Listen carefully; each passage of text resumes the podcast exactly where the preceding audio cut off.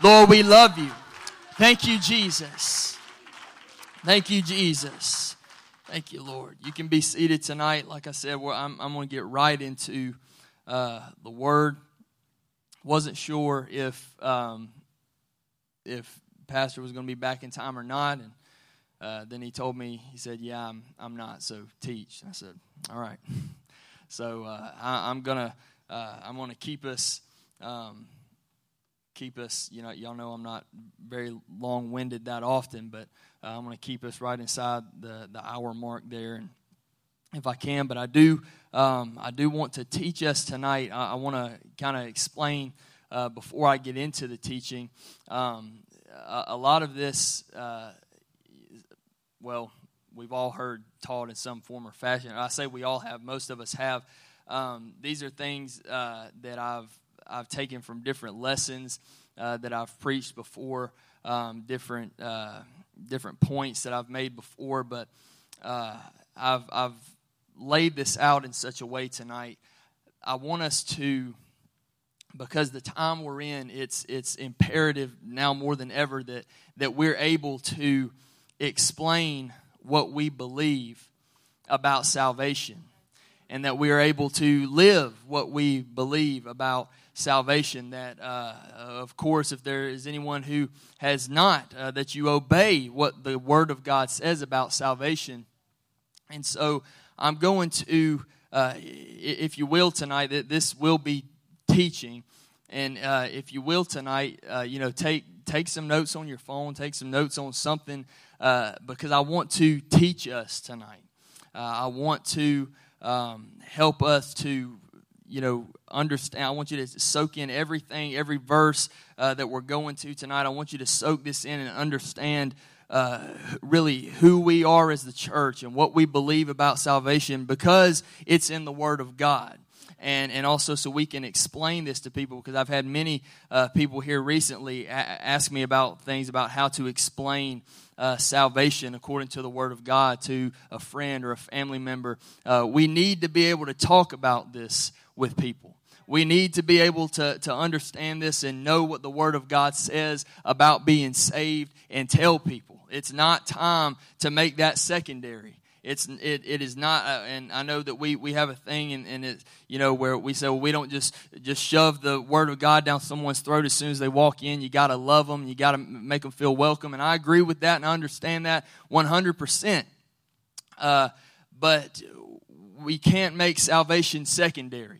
We can't we can't take so long just loving people and ju- and just just you know uh, making people feel welcome that, that we wait forever until it's too late uh, to make salvation first and foremost. We've got to explain this Word of God to people. We've got to understand it ourselves. And so I want to look in Hebrews two and three first of all to open up tonight. And it says, "How shall we escape if we neglect so great salvation, which at the first began to be spoken by the Lord and was confirmed unto us by them that heard him?" And my my title of this lesson tonight is "So Great Salvation." So great salvation. And I, I want to first of all say that this salvation that we have is a great salvation. It is a great salvation, and it uh, something that I um, and I, I didn't even give this uh, to the to the media, um, but it was brought to my attention as I prayed and studied. But in Acts chapter ten, um, you look and see, and I'll just read it. It's it's where uh, Peter is about to be called to go and preach to Cornelius. And uh, it says, "On the morrow, as they went on their journey and drew nigh unto the city, Peter went up upon the housetop to pray about the sixth hour.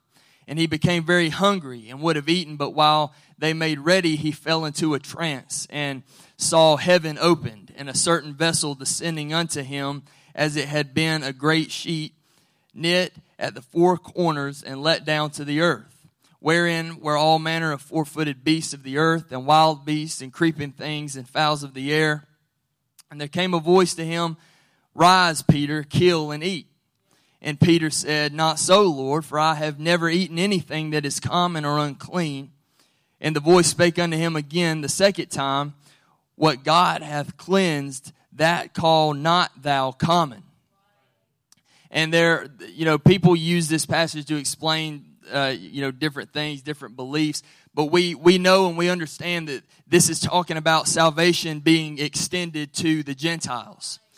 Uh, if if if I've heard it correctly, I believe this was about nine years after the day of Pentecost, after that initial outpouring of the Holy Ghost. Um, and don't just quote me one hundred percent on that, but uh, you know, it, it was they they were preaching this message to the Jews, to, to their people, and it had not yet begun to uh, be preached to uh, the Gentiles in the way that we see throughout the rest of Acts. Uh, but what the Lord was saying here was, you know, he was getting ready, Peter ready to go and take this salvation to the Gentiles. This right here to us should excite us as much as Acts two thirty-eight. Anybody that's not Jewish in here, this should excite you as much as Acts two thirty-eight, because the Lord was letting Peter know this is going to go to everyone.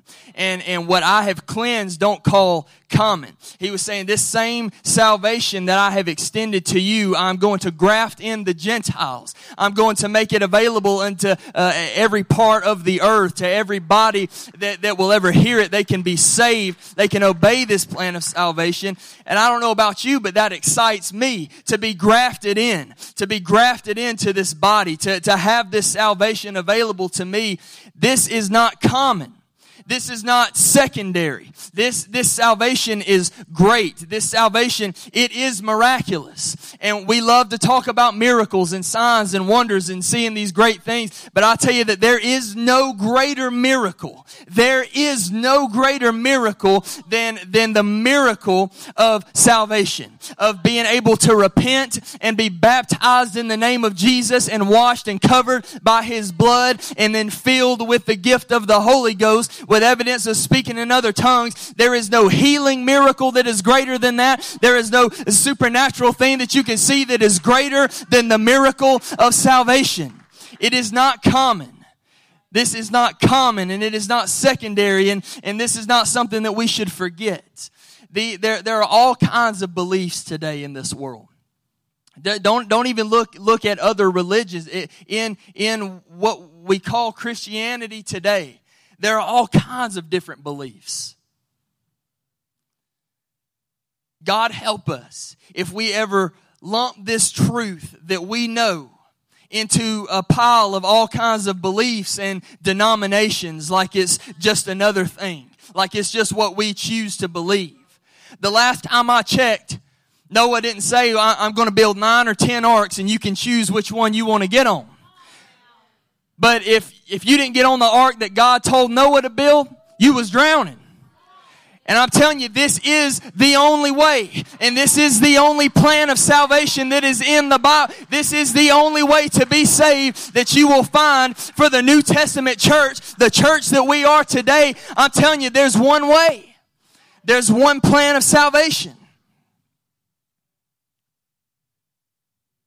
The apostolic church is the only church that God ordained and birthed into existence to extend until His return. That the apostolic church is the church that has stayed faithful to the word and the truth of God, and is the church that continues to grow and expand and preach the gospel all over the world. That the apostolics are the ones that people call when they get in trouble and when they get a bad doctor's report, because they know where the power resides, and they know that we've got the Holy Ghost, and that we've got the answer, and that we've got the keys, and we've got so great salvation.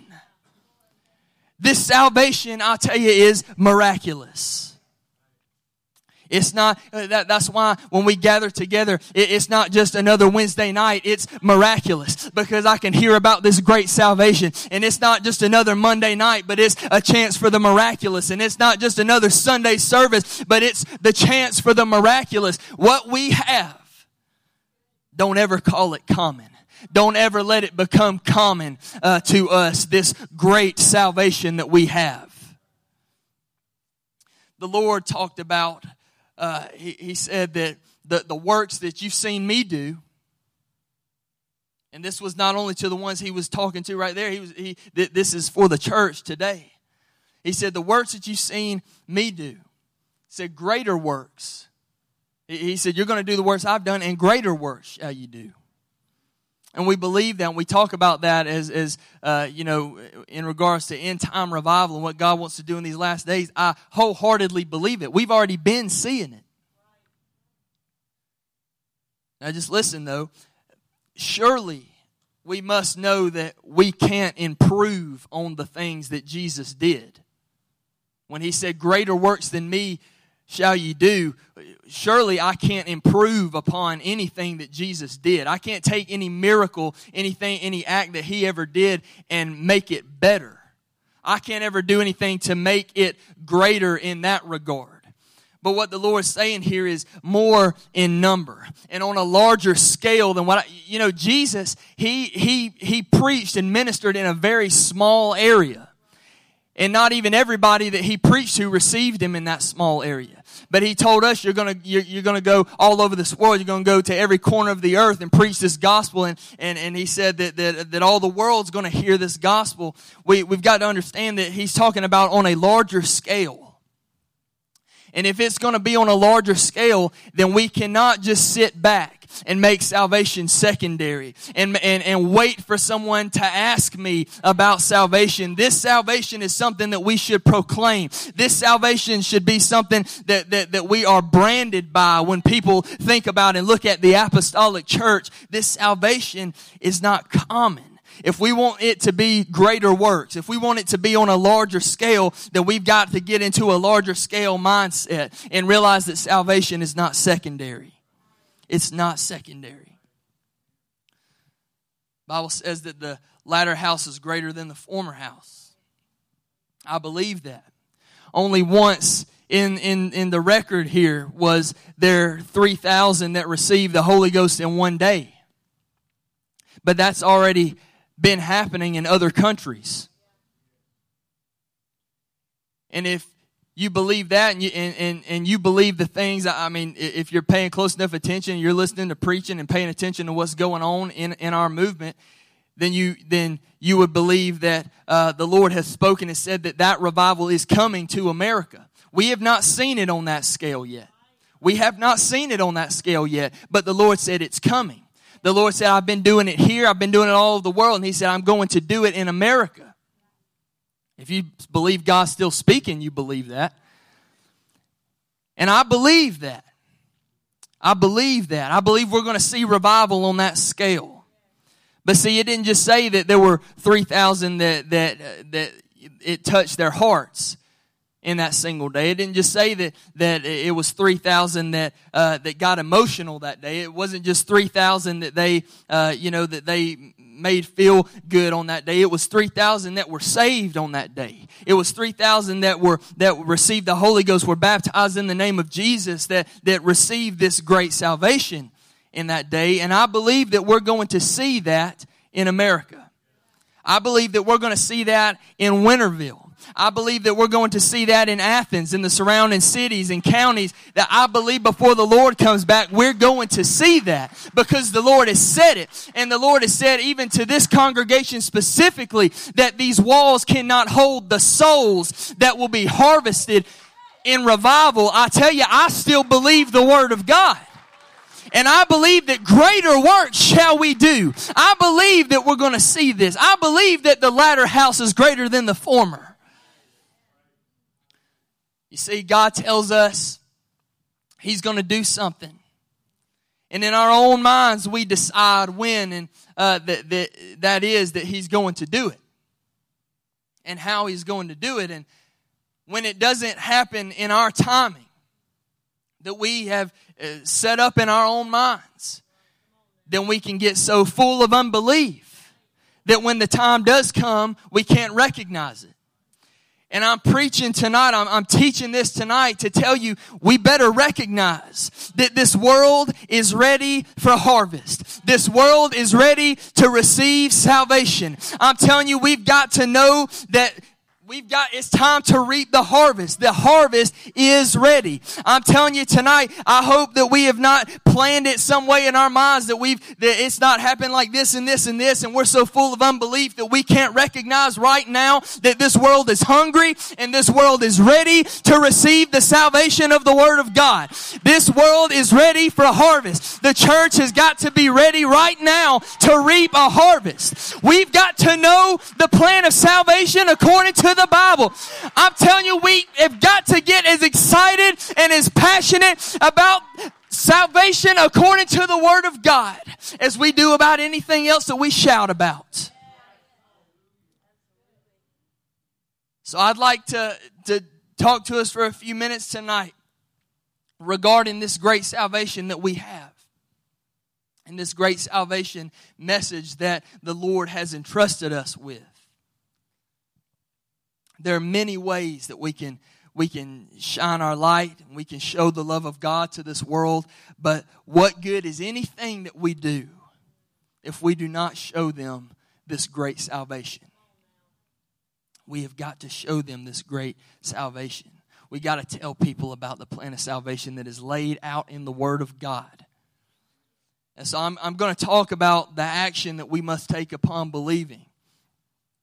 And I've I've, I've preached a, a lot of this here recently in in uh, you know on different uh, platforms and through different um, can't think of the word I'm trying to use here, but you know through live stream whatever. Uh, it, but because I, I I'm I'm stirred up about this in this time that we're in, and and if if time permits, I'm not going to hold this too long. If time permits, I'm going to go a little further. And I'm going to talk to us about some practical things about receiving the Holy Ghost and praying with people to receive the Holy Ghost, because I believe we need to know how to work the altars. But first things first, salvation according to Scripture. This is where you might want to write some stuff down. This might where you might want to record or, or, or you know take some notes or something. I'm going to show you salvation according to the Scripture. For God so loved the world that he gave his only begotten Son, that whosoever believeth in him should not perish but have everlasting life. That's John three sixteen.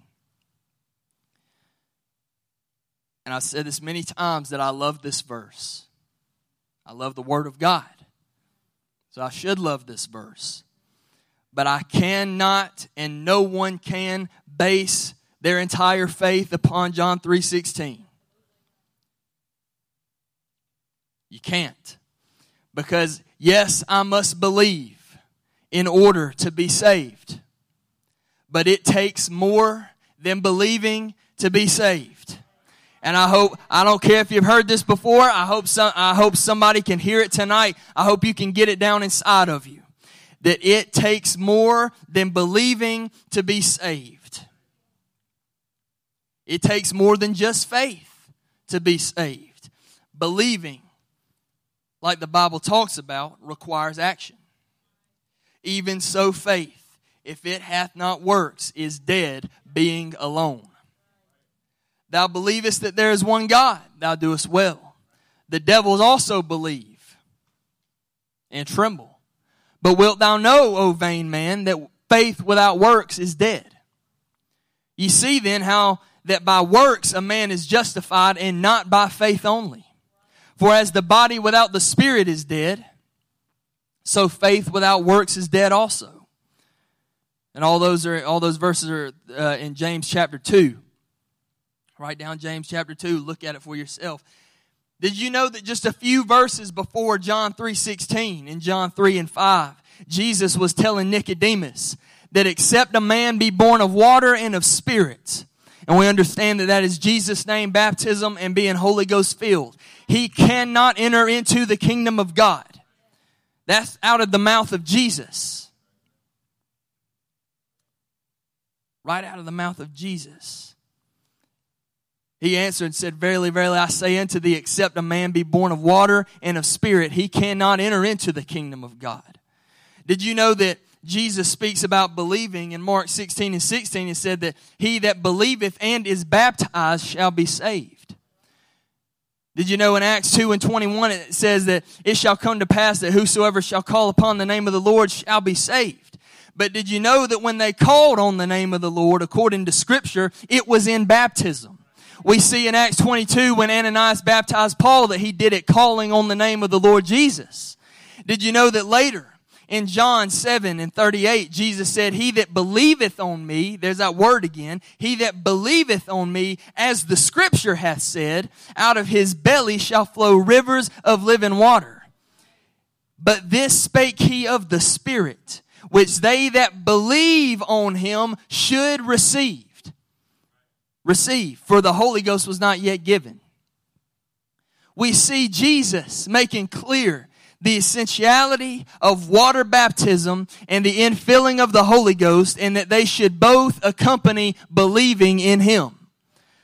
So don't let anyone convince you or tell you that all I have to do is say that I believe in God to be saved. And all I have to do is confess that I believe in God to be saved. I'm telling you, I don't say that to be harsh. I don't say it to be mean. I don't say it to say your grandmama was wrong. I say it because it's what the Bible says. I say it is because what Jesus said, that to be saved uh, after believing, you've got to be baptized in the name of Jesus and be filled with the Holy Ghost.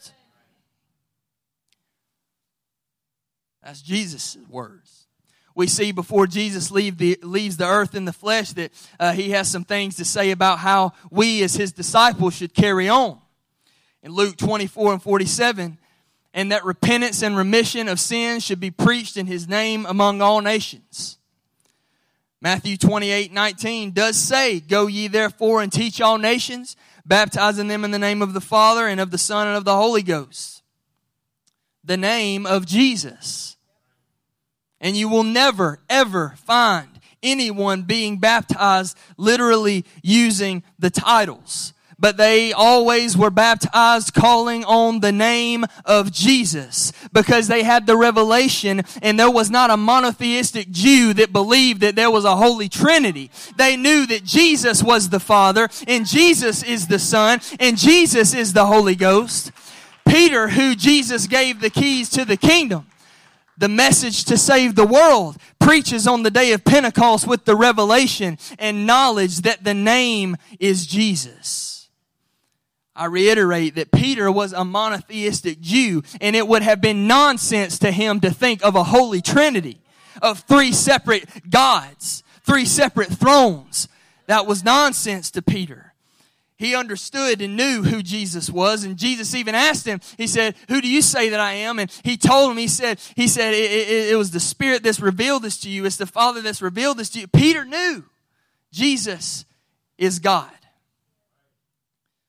I'm not getting into a oneness lesson tonight, but there's a little bit of it.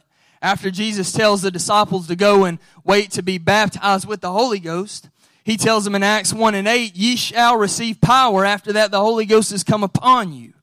And soon after, when they had been filled with the Holy Ghost, accompanied by evidence of speaking in tongues, the people asked Peter, who Jesus gave the keys to the kingdom.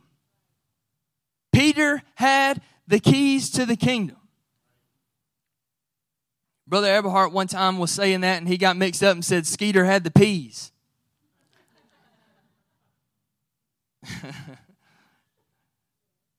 Skeeter had the peas. Peter had the keys to the kingdom. Look back in John three and five when Jesus explained how to enter into the kingdom of God, baptized with water and spirit. And so Peter had these keys. And he stood up when they asked him, men and brethren, what shall we do? How can we be saved? And Peter stood up under the power and authority of the Holy Ghost and said, repent and be baptized every one of you in the name of Jesus Christ for the remission of sins, and ye shall receive the gift of the Holy Ghost. That's how you're saved. That's how you're saved. And we see throughout the rest of the book of Acts the way that the church carried on, whether they, uh, wherever they preached and taught and wherever conversion was taking place, that they were baptizing in the name of Jesus and they were praying that people would receive the gift of the Holy Ghost. And you won't find it any other way. Even those, and I always mention this, even those who were baptized under John the Baptist's baptism were rebaptized by Paul, and afterward filled with the Holy Ghost. When two disciples Aquila and Priscilla, who accompanied Paul in, in some of his journeys. When they were somewhere and, and they, they heard preaching by a passionate man, Apollos, they said, this guy's, he's pretty close. And they met with him when he was done preaching. They said, we're, we're doing this in order, as the scripture says, to expound unto you the way of God more perfectly. They said, you, you're, you're right there at it. You've almost got it, and you're working with what you know and what you got, but let me expound to you the way of God more perfectly. And, and they told him this truth, this salvation. You see, this, this is not about me being right. And this is not about me telling you that you're wrong, or that, that your family's pastor of fifty years uh, growing up was wrong, or that your grandmama was wrong. That's not my place to do that. And I do not sit on the judgment seat. And I do not place anybody in heaven or hell. I believe the Word of God says that uh, to them that know much, much is required. And I believe when you hear this salvation message, you've got an obligation to obey it. I've had people tell me before that they did not want to have a Bible study about this because they didn't want to have to do it. If I don't know it, I don't have to do it. I said, that's not how it works. That's you can't you can't just live in ignorance, in, in, in willing ignorance, and say just because I don't know it means I don't have to obey it. And that's a little bit of a touchy subject, but I'm just telling you the Word of God. Like I said, it's not about me being right. I, I, I, I, I, this is the command and the commission of the Lord Jesus Christ. Like Paul said, whose I am and whom I serve, and whose you are and who you serve. It's our obligation to preach this gospel, this salvation. And so I'm telling you tonight the way to be saved according to the scripture. I'm telling you the truth of the Word of God. People say, I want Jesus living in my heart. I, to, to be saved, I got to have Jesus living in my heart. Well, then you need the Holy Ghost. You want to have Jesus living in your heart? You want to have, like, like I'm just using the terminology that people use. You want to have Jesus living inside of you? Then you need the Holy Ghost. Because Jesus is the Holy Ghost. It's not some separate tool that He gives us. It is the Spirit of God joining to our spirit. It is the Spirit of God filling this vessel. If you want Jesus living inside of you, you need to be baptized with the Holy Ghost with the evidence of speaking in other tongues like the Bible says. That's how you have Jesus living in your heart. You want to have your sins remitted? You got to do more than confess. You got to repent, meaning you've got to turn around from those things. You got to turn around from those old ways. You got to make a change.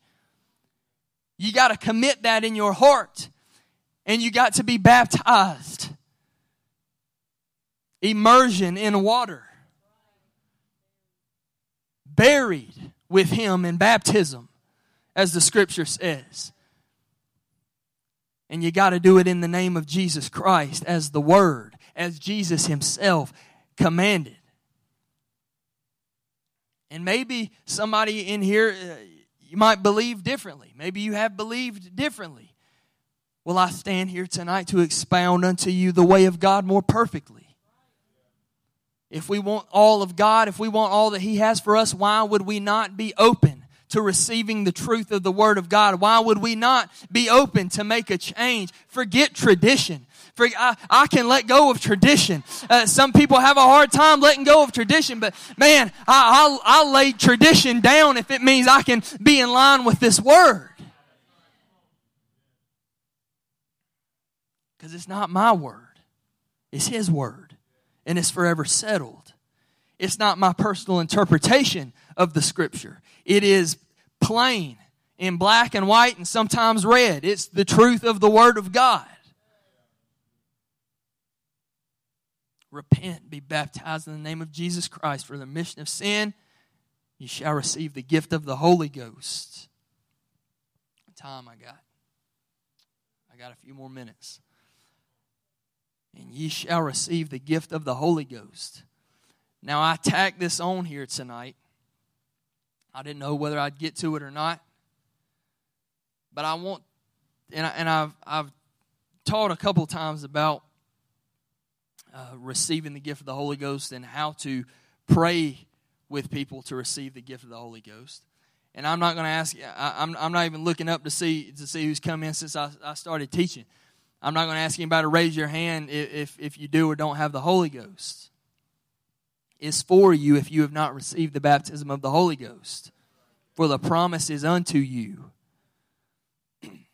But I want to talk to us tonight, and I'm glad that I have a few more minutes to do this, if that's okay.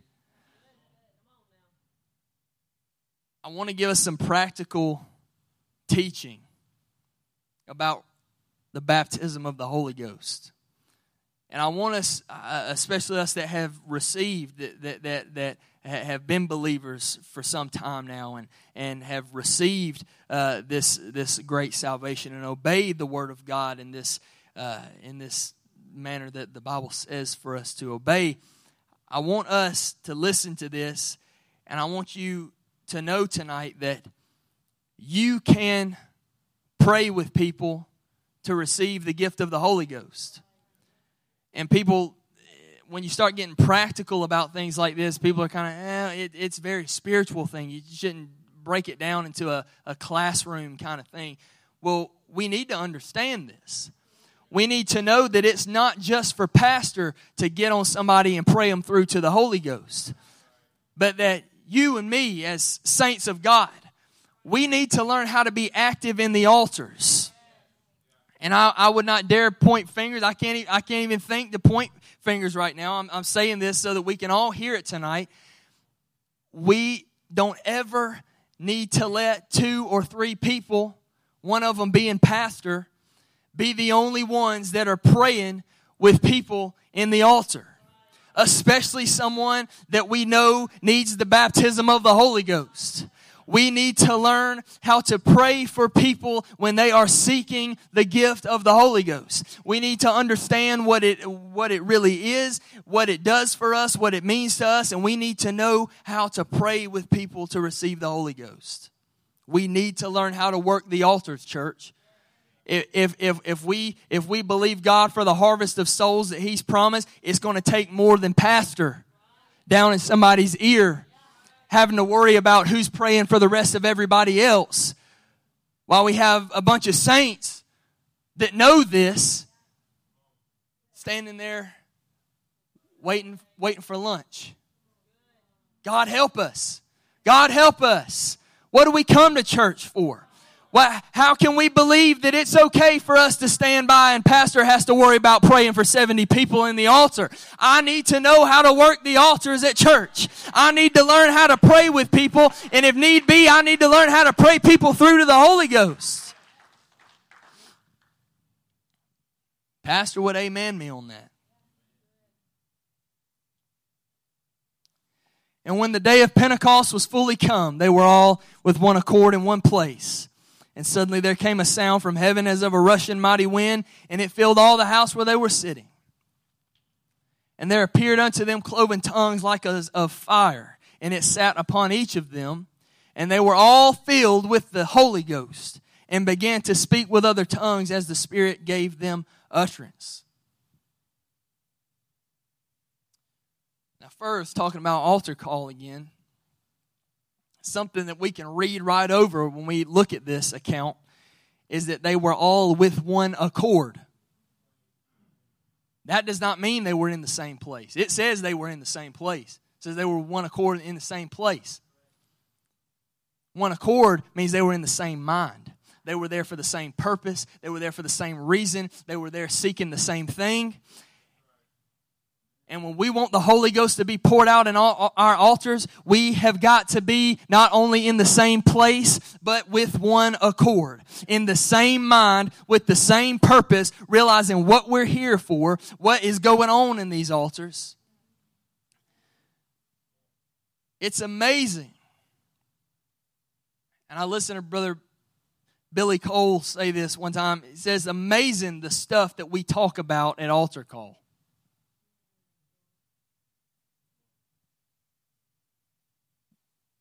Altar call is going on. People are, are, are, people's souls are on the verge of being saved. people's lives, their, their, their, their lives are hanging in the balance in the altars. People's praying for healing. People seeking the Holy Ghost. People's needing a breakthrough. And you can see it in just about any church. There will, there will still be people that are cutting up, that are joking, that are leaned over, talking about where we're going to eat. Are we still doing this after church today? People are already checking social media.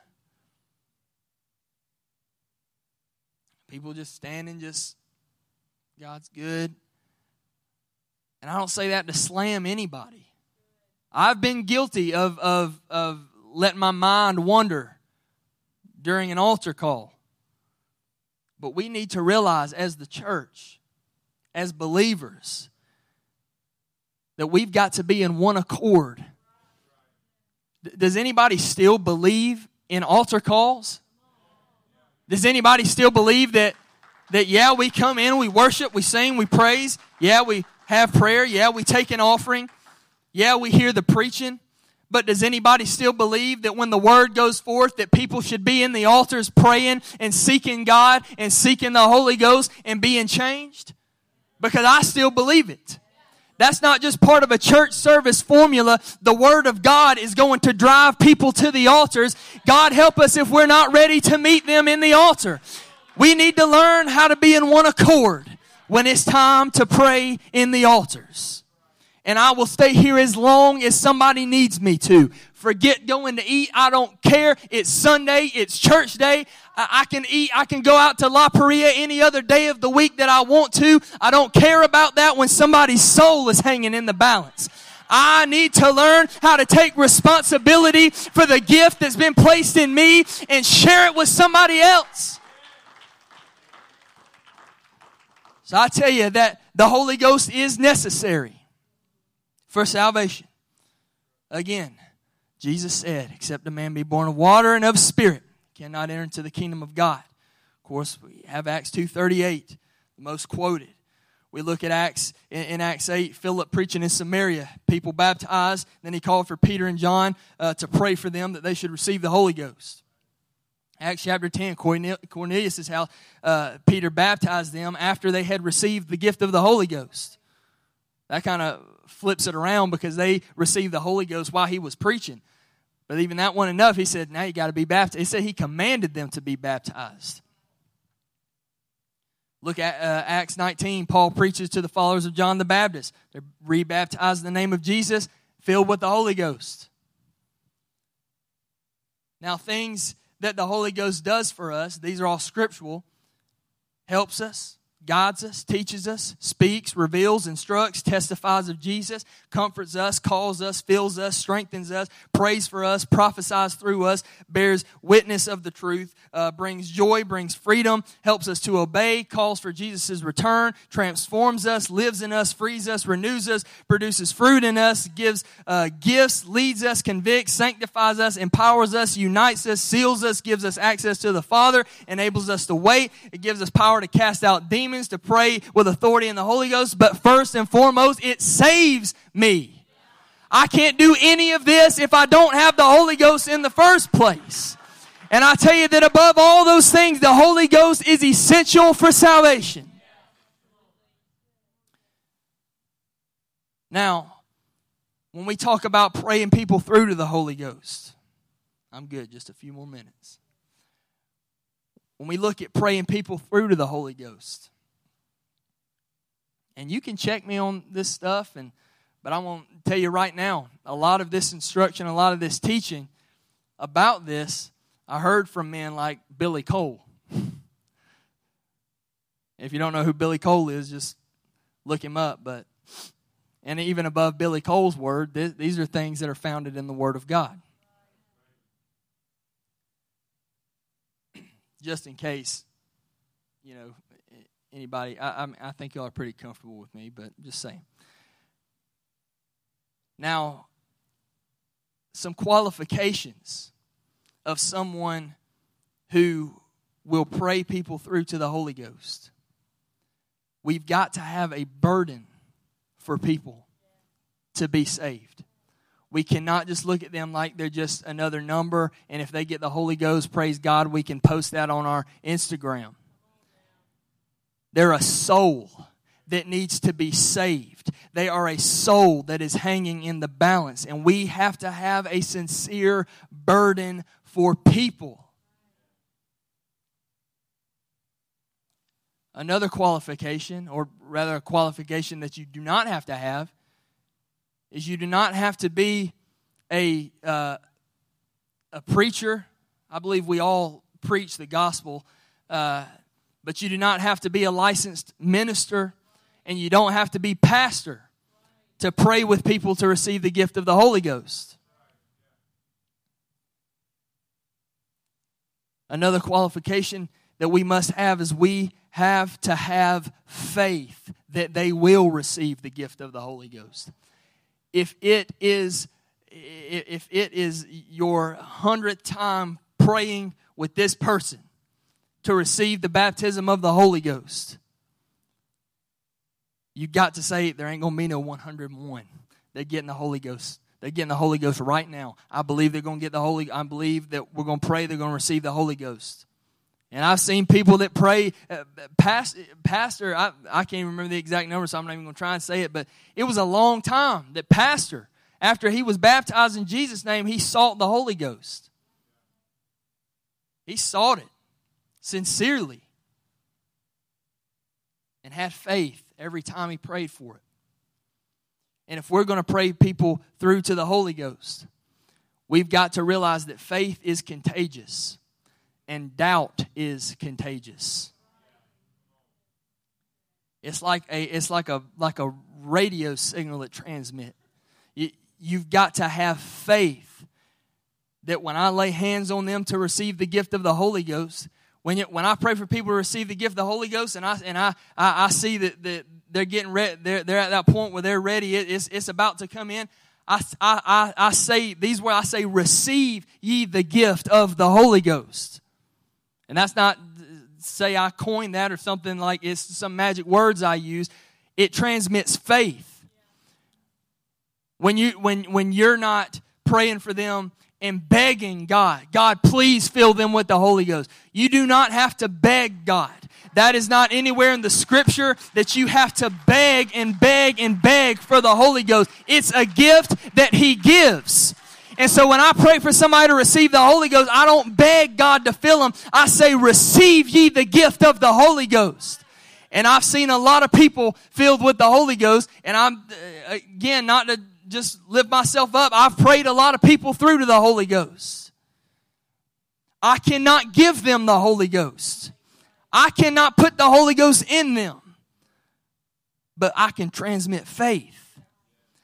So if you're praying for somebody to receive the gift of the Holy Ghost, have faith that they will receive the gift of the Holy Ghost.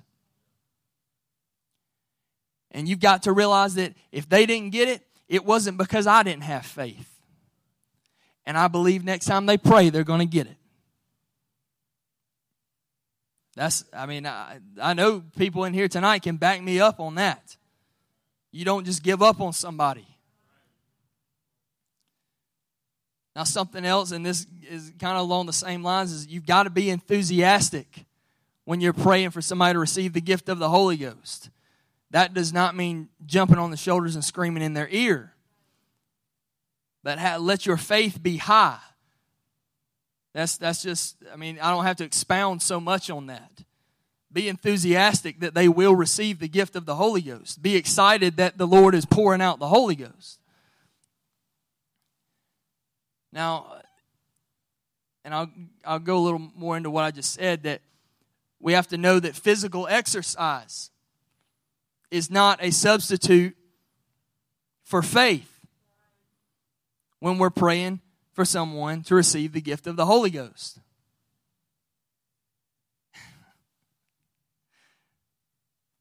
Isn't that right, Dusty? Somebody ripping your arm off, They they don't want that when they're seeking the gift of the Holy Ghost. They don't want somebody to push them all the way backwards until their head touches the floor. They don't want somebody piggybacking on them, screaming in their ear when they're trying to receive the gift of the Holy Ghost. And I've heard I, I've heard a few preachers say before that they pray, they've seen people pray through the Holy Ghost, but they got the Holy Ghost in self-defense because they said, they're going to kill me if I don't start speaking in tongues. And, and we've seen it happen in our church. I've seen it happen in many places. We have to, and that's funny. That's funny, but it's funny because it's true. You ever hear, it's funny because it's true? It's funny because it's true. That uh, I've seen I've seen people, I mean, punching people in the chest and beating on their back and got their head all like this. And, you, I mean, I understand that we can get energetic and we can start to feel it, and that's that's okay, but, you know, you can't beat the Holy Ghost into somebody. And again, it's just funny because it's true. And something that kind of goes hand in hand with that is that we're so, we, we can become so dependent on emotion. And that's not just with seeking the Holy Ghost. That's in, in our church services. What goes on in our services. We can become so dependent on emotion. And many of us, we end up not being able to separate emotion and power. I don't say that to say that there is no emotion involved in what we feel, because I believe emotion has to be involved in what we feel. I don't see how emotion can't be involved in what we feel. And I've heard it explained before that, yeah, when I think about the goodness of Jesus, I get emotional. I cry. There's nothing wrong with that. When I get excited and I start, y'all, y'all know me. I, I, I can't. I said I was going to teach tonight, but I, I feel like I'm preaching more than teaching a little bit. I, I, I get wound up when you when when you know we, we've heard people say I don't need a preacher screaming at me. Well, it, you know sometimes a preacher really is just screaming at you. But when when when we hear people lifting their voice and we see people dance and we see somebody run the aisles and leap for joy and be energetic and worship, that's emotion. Because I get excited about what I've got. And I get excited about uh, knowing that, that I've got Jesus. And, and this, this Holy Ghost is living inside of me. Emotion. But we cannot get where we can't separate emotion and power. And we can't rely solely on emotion. We cannot say they cried three gallons of tears, and so I know they received the gift of the Holy Ghost. We can't think that I can cry so much that they'll receive the gift of the Holy Ghost. We've got to realize this is a gift given by the power of God.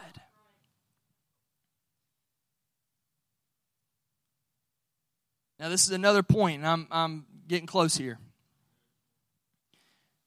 If you're a believer, is this okay? Is this making sense? I'm, I realize it's different, but I'm, I'm trying to teach us because people are hungry for salvation. If you're a believer that's, that's been around long enough that, that you've, you've received this salvation, and, and you know a little bit about what you're talking about when it comes to the Word of God, you ought to be, we ought to be able to recognize when someone receives the gift of the Holy Ghost. And I say that to say this: do not plant doubt in someone that has just received the gift of the Holy Ghost. You don't take a newborn baby that was just born and hold it and say, "Baby, are you born?" And it doesn't respond, and you say, "It's not born." If you're a mama that has just given birth, you know that you have just given birth. I mean, am I right? I mean, I can't, am I right, moms? You might be a little out of it, but I have a feeling you know. All right, let me get on here. Listen, listen, listen. If, it, it, it the church ought to have enough confidence in and knowledge of the Word of God to know when someone has just received the gift of the Holy Ghost. Do not sow seeds of doubt by asking someone, did you receive the gift of the Holy Ghost? Well, maybe they say, I, I thought I did. Why are you asking me? I thought you would know. You're the one that ran the aisles when I started talking in tongues. Don't plant doubt in someone by asking them, did you receive the gift of the Holy Ghost? I know we, we can do that and we mean well. But we've got to have enough knowledge and confidence in the Word of God to know that uh, the, the, the evidence of speaking in tongues, if it's evidence, it's going to be evident. If you just want to say, if you just want to bump the Holy Ghost number up for any given Sunday and say, well, I didn't really hear it and I couldn't really tell because I couldn't see their face because they were in the floor, but I'm just going to say they got the Holy Ghost. I believe they got it. And there are some people that are like that. They're like fifty people just got the Holy Ghost, but I didn't hear none of them talking tongues. It happens. We ought to know the evidence of receiving the gift of the Holy Ghost. In Acts chapter ten, Look, look, look, look what look what he said. For for they heard them speak with tongues and magnify God. And then answered Peter, can any man forbid water that these should not be baptized, which have received the gift of the Holy Ghost as well as we? And he commanded them to be baptized in the name of the Lord. He told them they received the gift of the Holy Ghost because he recognized the evidence of receiving the Holy Ghost. He didn't ask them, did you receive the gift of the Holy Ghost? He didn't ask them, did you speak in other tongues? The evidence was evident. And he told them, and you received the gift of the Holy Ghost, it's time to be baptized in Jesus' name. And so that might, you know, that well, Jake, you don't really have to teach that, but you'd be surprised. We need to not do things that will sow doubt into a newborn babe in Christ. When we're praying, again, all these things pertain to when we are praying with people to receive the gift of the Holy Ghost. Give me about two more minutes. I'm right here. And I want to say, again, if you feel like, you know, I, I, I feel like I need to receive the gift of the Holy Ghost the way the Bible says. And if you're talking to someone who needs to receive the gift of the Holy Ghost and they know it, I tell you, we cannot be scared to tell people that th- this is the thing, they need to know. Sometimes the power of God will just hit them and that, and boom, there it is. I've seen it happen many times. But people need to know. When you receive the gift of the Holy Ghost, the evidence is going to be speaking in other tongues. And we, we're, I don't want to freak people out. I don't want to. I, I used to have people in high school ask me, do y'all speak in tongues at your church? Yeah, well, do it right now. Say something. I'm not fixing to bust out in a war tongue right here in history.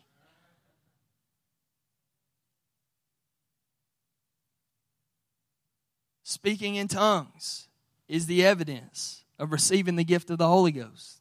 God could have chose anything. He could have said, you're going to turn blue for five minutes. He chose the miraculous, you know, thing of, of speaking in an unknown language, a language that you do not understand. And I tell people a lot of this a lot of times when I'm praying for them, and they're they're right there. I tell them, what you you're going to speak with other tongues. You don't have to understand it, and it does not have to make sense. What you feel on the inside, just let it flow. Just let, just give up, just give control to God. Surrender your tongue to the Lord, and let what you feel in, on the inside flow on the outside. Because when someone receives the gift of the Holy Ghost, the reason that that, that, that evidence comes after is because the Holy Ghost goes in. It fills them. And that overflow and that evidence is when the Spirit starts praying through them. That's that evidence. Does that make sense? And I always say this to, to because some people can get so down on themselves and they, they think, well, if, you know, they, they feel like if I'm praying and I and I can and I'm able to just start speaking in tongues, then I've, I, people I've had seriously concerned about their salvation because they felt like because I can be praying and I can just begin to speak in tongues, I feel, you know, do I really have the Holy Ghost because because I'm I'm making it happen?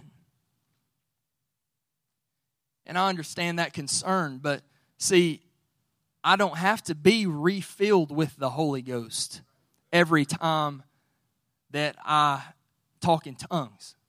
It's, it's not me being just refilled with the Holy Ghost like it was the first time. When I have the Holy Ghost, the Holy Ghost is here. It is in me. I have that power residing in me. And that's why you can look at verses like praying in the Holy Ghost. And when we don't know what to pray, the Spirit makes intercession for us. If I wanted to, and I'm not going to, if I wanted to, I could begin to speak in tongues right now because I am submitted to the Spirit, and that Spirit lives inside of me. And if I wanted to, I could su- submit to the Spirit and begin to pray in the Holy Ghost right now. That doesn't mean that it's that it's by my own doing. If you've got the Holy Ghost, you learn to surrender to the Holy Ghost. And if you need to pray in the Holy Ghost, you just start praying in the Holy Ghost. And the more, that, the longer that you pray in the Holy Ghost, you'll start to feel it. You'll start to feel this is less me and more Him. This is less me and more Him. I've done lost control. That's when you start getting into intercession. I have done lost control, and the Spirit is praying through me. Whole different lesson. I'm ending right here. If you need to receive the gift of the Holy Ghost, and tell this to anybody you're talking to, you've got to tell them they have to repent. They they they do not have to be baptized before they receive the gift of the Holy Ghost. They don't. They need to be baptized. They don't. It does not have to happen before being filled with the Holy Ghost. But what does have to happen is repentance. No matter what, you can't repent last. If you receive the gift of the Holy Ghost, it'll be because you have repented in your heart. You have made a turnaround in your heart. You've got to tell them to repent, to turn. They need you, you need to tell them you need to desire this. You need to understand what you're seeking, and, and so explain it to them. You've got to have a desire for this. You've got to have a desire to be filled with the Holy Ghost, not just I don't care if I have it or not because I don't, don't really care about it. They need to understand it and desire it. You need to tell them to get their mind and their focus on Jesus when they are praying for the Holy Ghost. I know this sounds like something you say in kids' church, but these are practical things we need to realize. They need to have their mind, their focus, their heart on Jesus, not on anything else, which is why we need to not be pulling their arms out of the socket, because all they're thinking is, my God, my arm hurts. Or somebody's got my wrist so tight that the circulation is cut off, my fingers are going to fall off. You got to have faith that you will receive it. And that, that part of that is us transmitting faith. They're not going to have faith if we don't have faith. And they need to worship the Lord. They need to worship the Lord for the Holy Ghost before they receive the Holy Ghost. I've instructed many people that I've seen shortly thereafter filled with the Holy Ghost. Just worship the Lord for the Holy Ghost before you receive the gift of the Holy Ghost. And they do it, and they start they and they just start worshiping the Lord. They start worshiping the Lord, and the Holy Ghost comes in.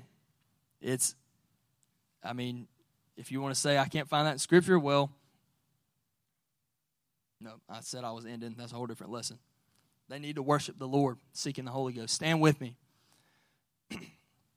I hope that these things make sense to us tonight. And I want to reiterate, I I know that's that it was kind of a, I, I don't know, maybe I preach this long. Do I ever preach this long? I don't know. I feel like I don't, which probably means that I do. But, you know, that I, I'm I'm not the kind of teacher that Pastor is. I'm not the kind of teacher that Bishop Bernard is. I, but this this was all founded in the Word of God. And I want to say again, I know, you know, we didn't, we didn't have music night, we didn't take an offering, we didn't, you know, it was, it was just teaching. That's fine. That's the main thing we come here for anyways, to hear from the Word of God.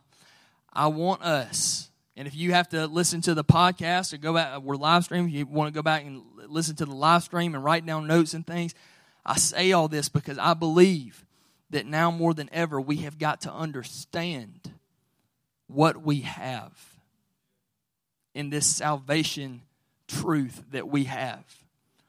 But it is not enough. After we have obeyed it and received it, we have to share it. We have to preach it. We have to teach it. And we can always have a better understanding of it. And we can always apply practical things like this when we are praying with people and we're working the altars. We need to know how to do these things as a church. Amen? This great salvation that we have, we need to treasure it. And we need to share it and proclaim it. Let's lift our hands and our voice for a moment. Lord, I thank you for the instruction of your word. Lord, I pray tonight, Lord, if I if I said anything amiss, if I missed the mark on anything that I said tonight, Lord, forgive me.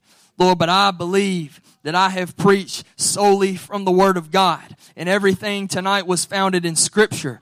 Lord, so I pray that you would open us up, Lord, and let this Word take root in us tonight. Give us a better understanding, Lord, and not only that, but give us holy boldness that we would proclaim this truth. Lord, that we would not uh, be like that servant that hid the talent in the earth, Lord, but help us to invest this in someone else. Help us to share and proclaim this gospel and this salvation that we have.